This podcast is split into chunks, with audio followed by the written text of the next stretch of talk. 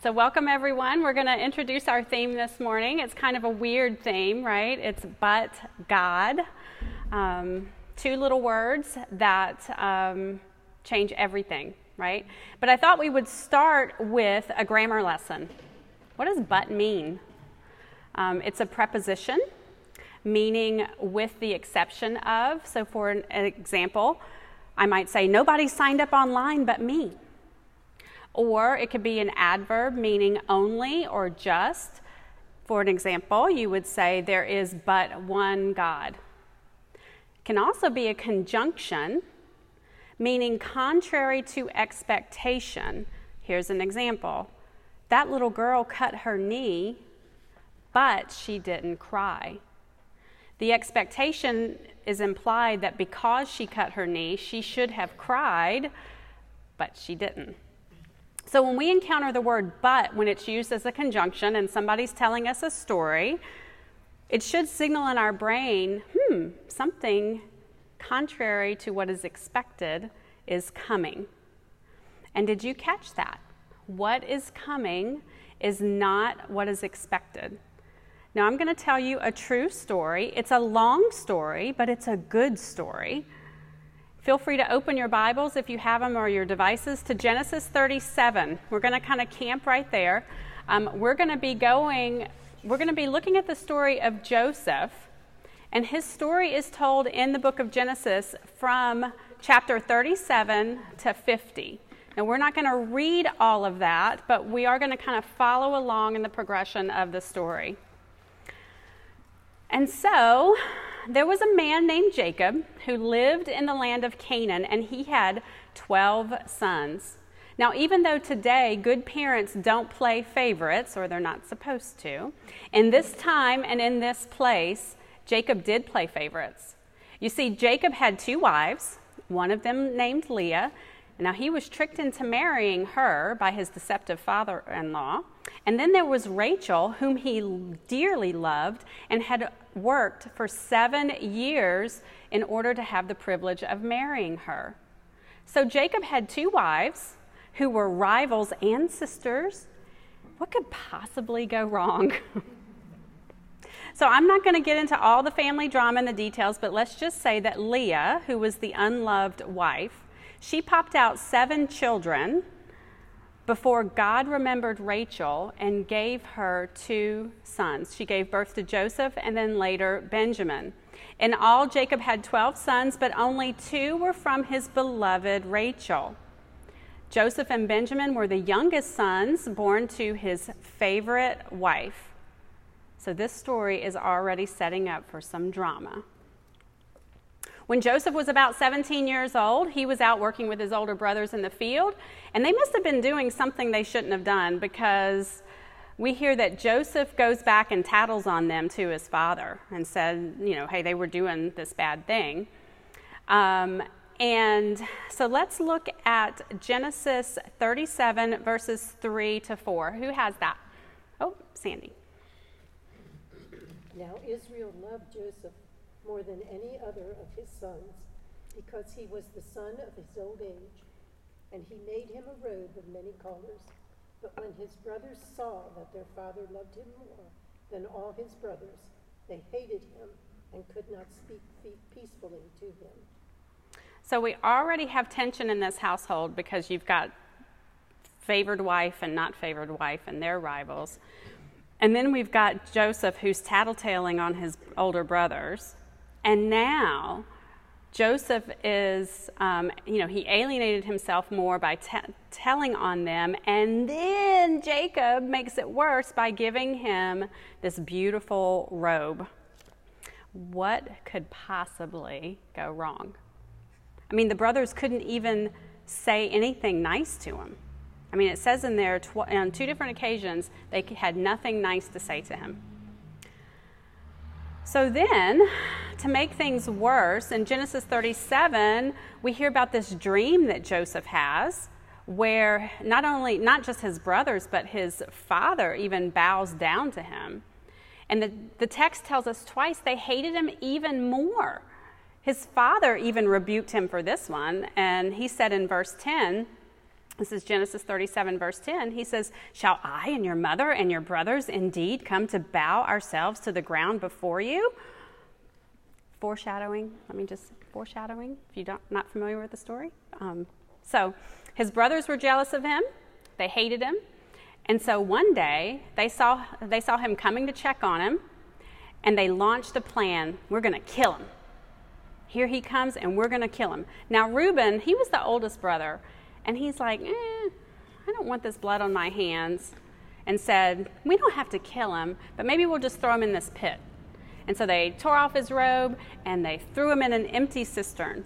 Now, it's not like a cistern, like in my mind a cistern is like just this little you know it's kind of a smallish container that holds water and it's not not the biggest thing i haven't seen these these at this time were huge i mean if you got if you got in it you couldn't get out of it um, so so he's in the pit he's in it's empty he's in there now interestingly reuben thought he could come back later and rescue him why we don't know Maybe he wanted to gain favor with his father. Reuben was the oldest, and maybe he wanted to, to gain favor with his father, maybe to show mercy. We don't know. But poor Joseph, he's hated, he was attacked by his brothers, and he's sitting in a pit that he can't get him out, himself out of. Genesis 37 tells us that they are sitting up there eating a meal while he's begging for mercy in the pit. And later, we see that the brothers admit their guilt and they give us some additional insight to what's happening in this moment with Joseph in the cistern. So, who has Genesis 42 21? Okay. And they said one to another, We are truly guilty concerning our brother, in that we saw the anguish of his soul when he, was, when he begged us, and we would not hear. Therefore is this distress, distress come upon us. So they admit that there was anguish in Joseph's soul, and they're eating a burger or their little picnic lunch or whatever it is. And their brother is in the cistern crying out for his life. Don't you know Joseph was probably wondering, Where are you, God? This doesn't feel good. I'm hurting. I'm scared. I'm abandoned and alone. I just want to go home. Have you ever been there, ladies? Have you felt yourself abandoned, cold, and lonely in a pit, crying out to God for help, but feeling like no one is listening because your circumstances aren't changing? The truth in your situation is the same truth that was in Joseph's situation that day. Though his brothers thought they were getting away with some master plan, they forgot that God was watching and that God was still in control. And God is still watching and He is still in control, even if you feel abandoned sitting in a pit. Sometimes that pit seems like it'll go on forever. But that is an earthly viewpoint. God is looking at our situation just as we are looking at Joseph's. We know that Joseph's situation is temporary. We know the end of the story before the beginning of the story. And we know now that God used this situation to put Joseph exactly where he needed to be. God looks at our situation just like he looked at Joseph's. But at that moment, Joseph didn't have that trust. He didn't know that. He was a scared 17 year old boy sitting in a pit of despair. And so picture it. So here's Joseph. He's in the pit. He hears a ruckus around the top of the cistern, and a rope comes down. And he's like, Woo, I'm rescued. God heard my cries. I'm rescued from this pit. Yeah, Joseph was rescued from the pit, but he wasn't rescued from his problems. In some ways, they were just beginning. Now he's being sold into slavery and taken to a foreign land because, as chances chance would have it, as Morgan taught us when we studied um, Ruth, um, a band of tradesmen were coming, were just happened to be coming along right where they were, and they were on their way to Egypt. And the brothers sold Joseph to them for 20 shekels of silver. That was about the going rate of a slave at that time. And can't you just hear Joseph going, God, like, this was not the rescue that I had in mind. Where are you? And so now Joseph is living in a foreign land and he's in servitude to an Egyptian. And it seems like a pretty crummy situation. But then we get some additional information about the story and about Joseph's situation that helps to turn his little frown upside down. The scriptures tell us that Joseph was a slave in Egypt, but God was with him. What is happening is not what is expected. Kent Hughes writes From all appearances, Joseph had been abandoned by God and man. Joseph possessed every human reason for distrust and bitterness. Common logic demanded that he cherish and nurture thoughts of revenge. But Joseph made a different choice, a most remarkable choice as he shuffled through the dust to Egypt. He chose to trust God with his life and ultimately to forgive. Can someone read Genesis 39, verses 2 to 5?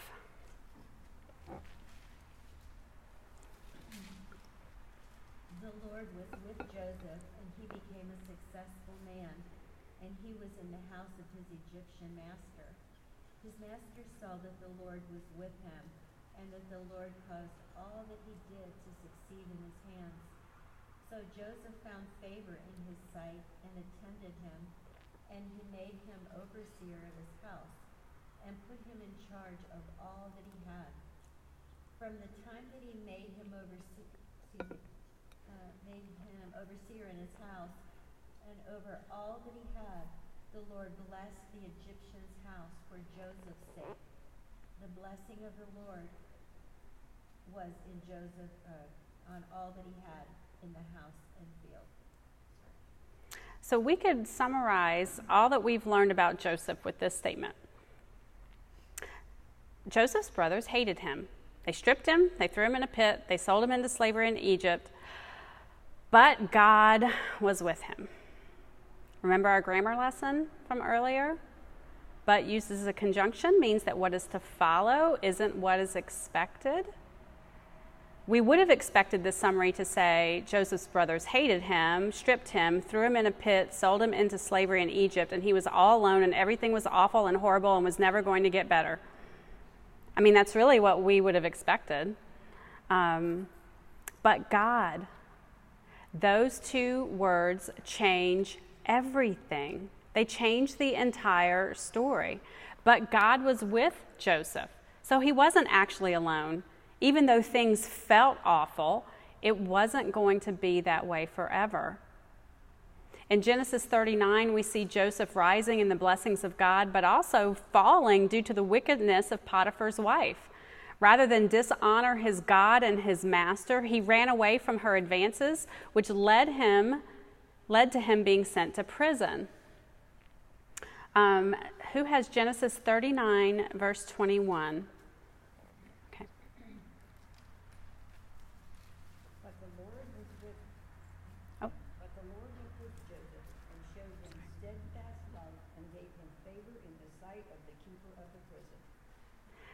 Joseph was sent to prison, but God was with him. But God changes this entire story. And so you can see how our initial definition plays out here. What happens after the word but is contrary to what you would expect. Um, you know, we would expect it to say Joseph was sent to prison and it was awful. But no, Joseph was sent to prison, but God was with him and he prospered and was put in charge of all the other prisoners. So, as we think about our story of Joseph, the good times don't last forever. Joseph interprets some dreams and for Pharaoh's cupbearer and baker and asks the cupbearer specifically to remember him once he was restored to his position.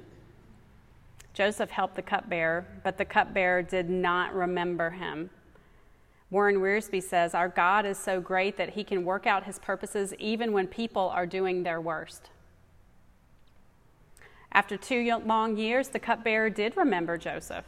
Finally, when the king had some troubling dreams, Joseph interpreted those dreams and told the king they meant that a famine was coming. And Joseph offered a fabulous plan. And the king liked the plan. He could tell that the Spirit of God was with Joseph and essentially gave him the keys to Egypt. He gave him a wife who bore him sons, and everyone in Egypt reported to him. I mean, he, Joseph was number two in all of Egypt. Who has Genesis 41 50 to 52?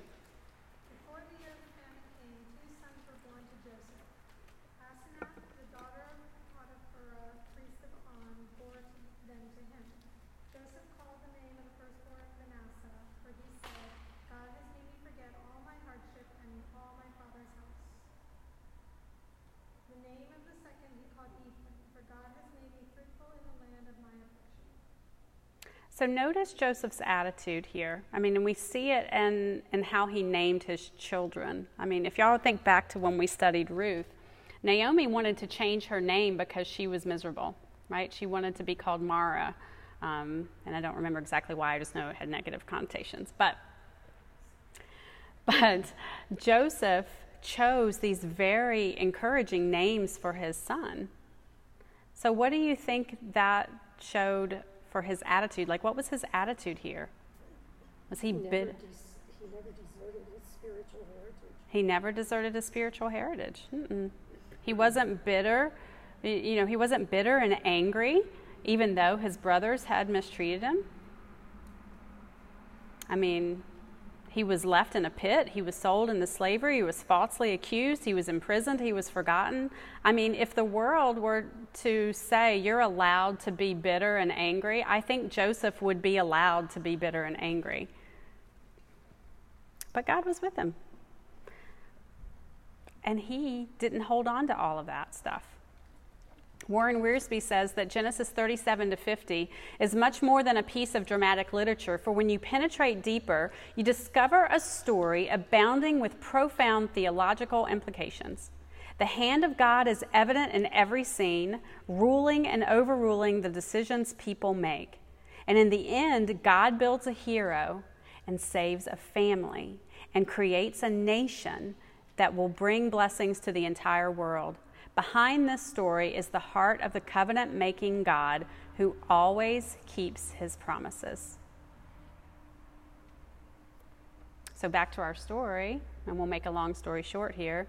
The brothers end up traveling to Egypt during the famine, and they actually bow down to Joseph without realizing it was his brother.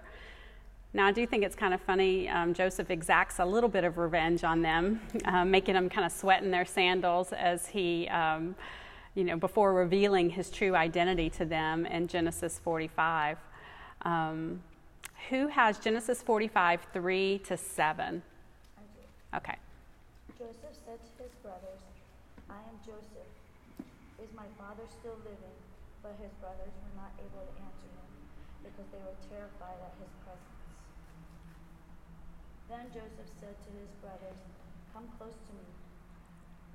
When they had done so, he said, I am your brother Joseph, the one you sold into Egypt. And now do not be distressed and do not be angry with yourselves for selling me here, because it was to save lives that God sent me ahead of you. For two years now there has been famine in the land, and for the next five years there will not be plowing or reaping.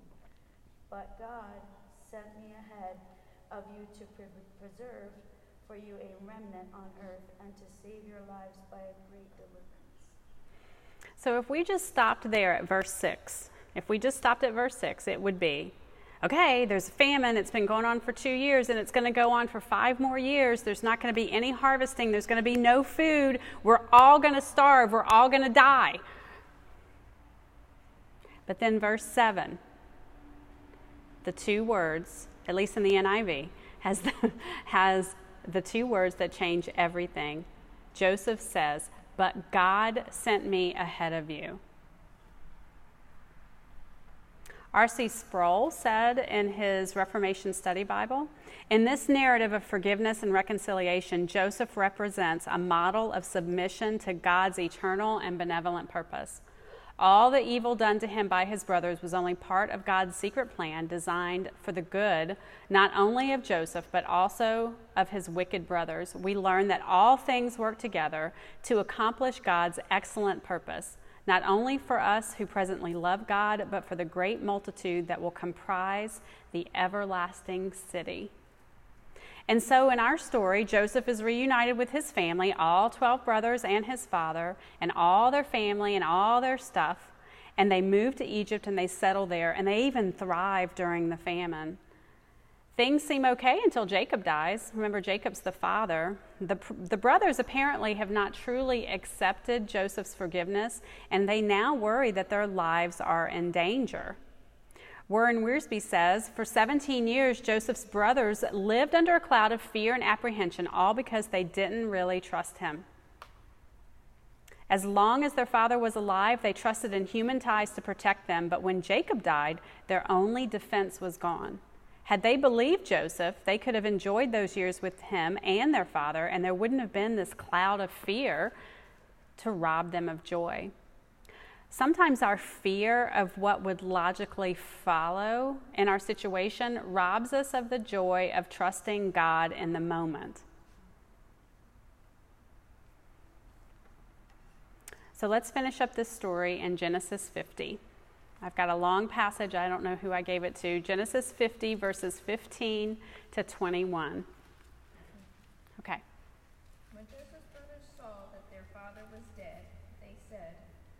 Joseph holds a grudge against us and pays us back for all the wrongs we did to him.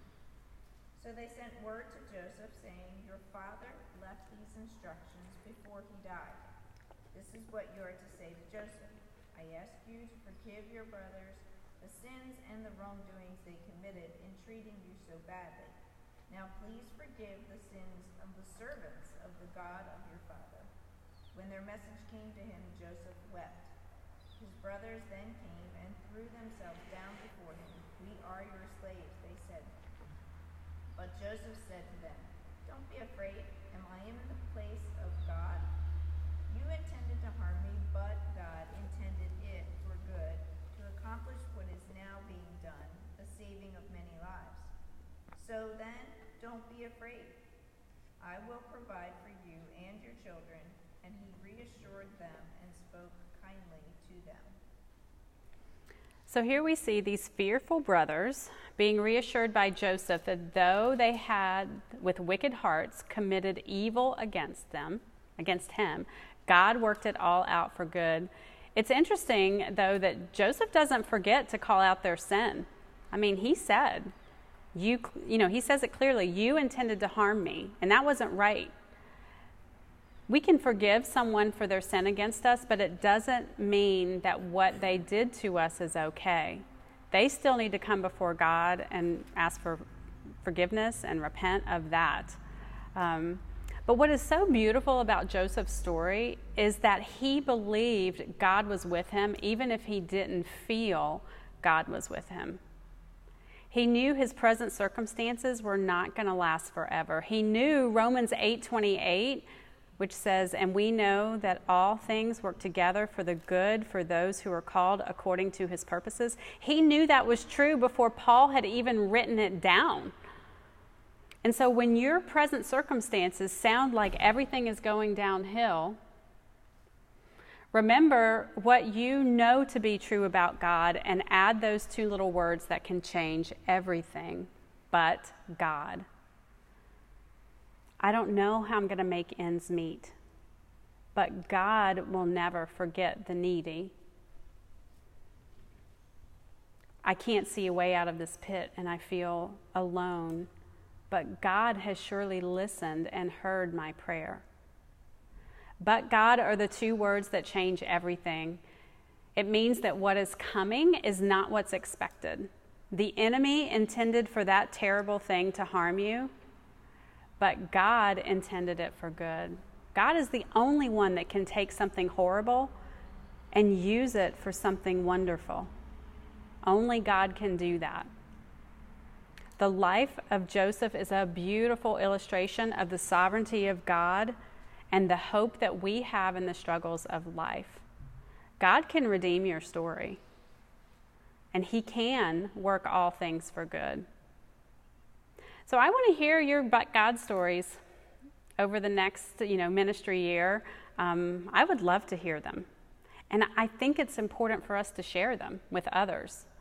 Um, people, you know, we God doesn't work in our life to have us hide that work under, you know, a bubble, under under a bowl where that light can't shine. So I want to hear them. Um, I want you. I want to challenge you. I want you to think about the but God moments of your life, and then throughout the week, I want you to look for some but God moments, because remember, those two words change everything.